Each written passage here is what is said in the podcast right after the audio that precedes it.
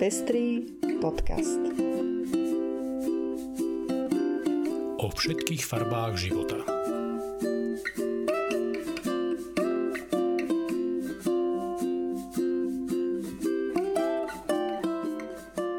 Vítame vás pri 34. vydaní Pestrých správ. Toto sú informácie, ktoré vám dnes prinášame. Európsky súd pre ľudské práva bude riešiť otázku darovania krvi a sexuálnej orientácie. Počet ľudí, ktorí sa identifikujú ako LGBTI v USA, rastie. Štrasburg bude rozhodovať aj o nenávistných prejavoch v Moldavsku. EÚ musí byť hybnou silou pri dodržiavaní ľudských práv vo svetovom obchode. Francúzsko bojuje s menštruačnou chudobou. Američania splatia dlh Svetovej zdravotníckej organizácii. Európska komisia žaluje Slovensko pre znečisťovanie ovzdušia. Republikán z Arizony čeli obvineniu za dehumanizačné poznámky voči nebinárnym ľuďom. Ja som Lucia Plaváková. A ja som Ondrej Prostredník. Nájdete nás aj na portáli Patreon. Ďakujeme všetkým, ktorí nás už podporili. Ak chcete aj vy podporiť šírenie osvety v oblasti ľudských práv a ochrany menšín, nájdite si náš profil na patreon.com. Srdečná vďaka a príjemné počúvanie. Európsky súd pre ľudské práva komunikoval nový prípad, ktorý sa týka práv LGBT ľudí a ktorým sa bude v najbližšej dobe zaoberať. Ide o prípad Drelom proti Francúzsku, predmetom ktorého je obmedzovanie možnosti darovania krvi v prípade muža, ktorý má sex s iným mužom. Vo Francúzsku v čase, keď pán Drelon chcel darovať krv, platilo obmedzenie, že muž nemôže darovať krv, ak mal v posledných 12 mesiacoch sex s iným mužom. Aktuálne platí skrátené obdobie 4 mesiacov.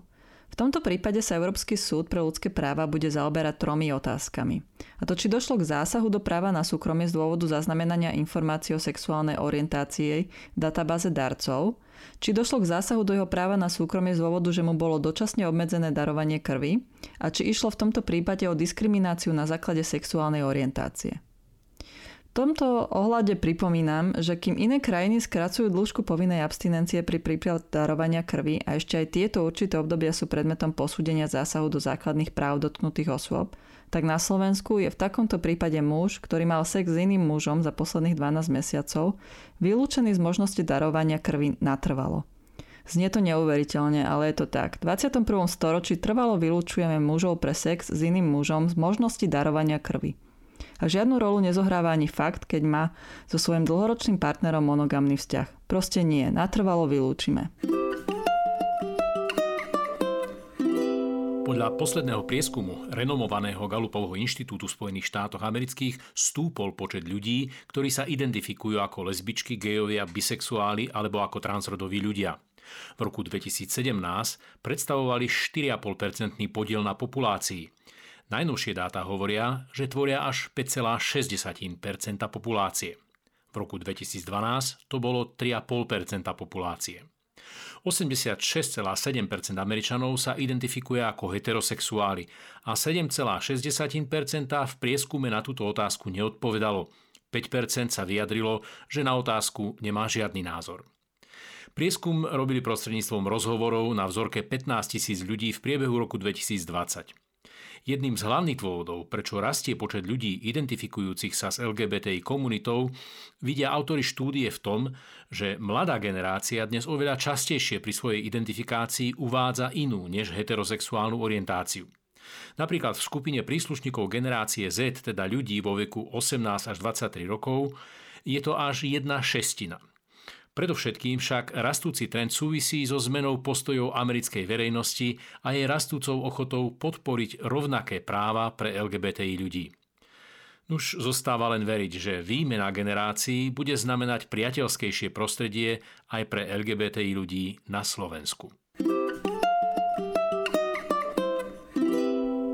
Európsky súd pre ľudské práva sa bude zaoberať aj ďalším prípadom týkajúcim sa práve LGBTI ľudí, a to proti Moldavsku. Týka sa nenavistných prejavov prezentovaných v online priestore, konkrétne na spravodajskom portáli, a to pod článkom, ktorý sa týkal plánov na uskutočnenie Prideu. Moldavské orgány sa odmietli týmto prípadom zaoberec s odôvodnením, že právo neupravuje zodpovednosť za výroky tretich strán. Európsky súd pre ľudské práva sa bude musieť vysporiadať s otázkou, či v tomto prípade mohlo dôjsť k porušeniu dohovoru a či moldavské orgány dodržali svoj pozitívny záväzok zabrániť šíreniu prejavov vyzývajúcich k násiliu a diskriminácii voči LGBT ľuďom. Nemecko pripravuje zákon o dodávateľských reťazcoch. Jeho ustanovenia budú zavezovať nemecké firmy, aby v globálnom obchode dbali viac na ochranu ľudských práv. Ľudskoprávne organizácie spolu s evangelickou cirkvou v Nemecku kritizujú predkladaný návrh ako slabý a žiadajú silnejšiu koordináciu opatrení na úrovni Európskej únie a Spojených národov. Nesieme zodpovednosť za to, ako hospodárime. Majú ju podnikatelia, politici a máme ju aj my ako spotrebitelia uviedol vo svojom vyjadrení predseda Rady Evangelickej cirkvi biskup Heinrich Bedford Storm. Aktuálna podoba zákona predpokladá, že nemecké podniky musia počnúť s rokom 2023 sledovať, či aj ich zahraniční dodávateľia dbajú na dodržiavanie ľudskoprávnych a ekologických štandardov. V prvom roku účinnosti sa zákon dotkne 600 veľkých firiem s viac než 3000 zamestnancami. Od roku 2024 bude záväzok platiť aj pre takmer 3000 firiem s viac ako 1000 zamestnancami. V prípade porušenia zákona hrozí firmám finančná pokuta či dokonca dočasné vylúčenie z verejných obstarávaní. Aj keď nemeckú iniciatívu možno uvítať ako dôležitý impuls, pri miere prepojenia európskeho trhu je nadovšetko dôležité, aby podobný zákon platil vo všetkých členských štátoch.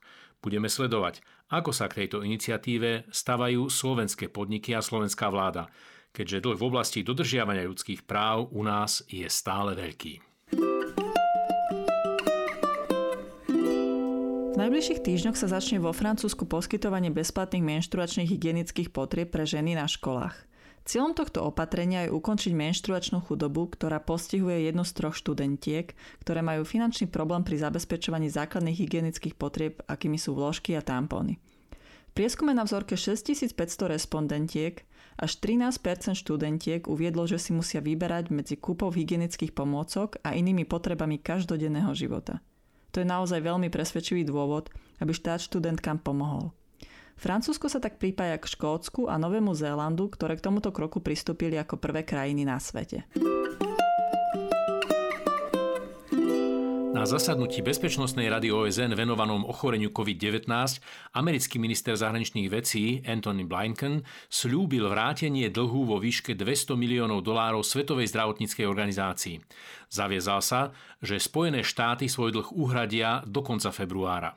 Toto je kľúčový krok pri plnení našich finančných povinností ako člena VHO reflektuje našu snahu zabezpečiť, aby mala Svetová zdravotnícká organizácia podporu potrebnú na vedenie globálneho boja s pandémiou, vyhlásil Blinken. Zdá sa, že Spojené štáty sa pomaly, ale isto snažia napraviť všetky chyby prezidenta Trumpa a zostáva len veriť, že to naozaj povedie k zlepšeniu ich reputácie. Slovensku hrozí žaloba na Európskom súdnom dvore a pokuta za nedostatočnú ochranu kvality ovzdušia a prekračovanie znečisťovania ovzdušia tuhými znečisťujúcimi látkami a pre neprijatie primeraných opatrení na zlepšenie kvality ovzdušia. Je to len ďalšie potvrdenie dlhodobého neriešenia problémov znečisteného ovzdušia u nás. Podľa OECD nás v roku 2015 stalo znečistenie ovzdušia z dôvodu predčasných úmrtí približne 10 miliard eur.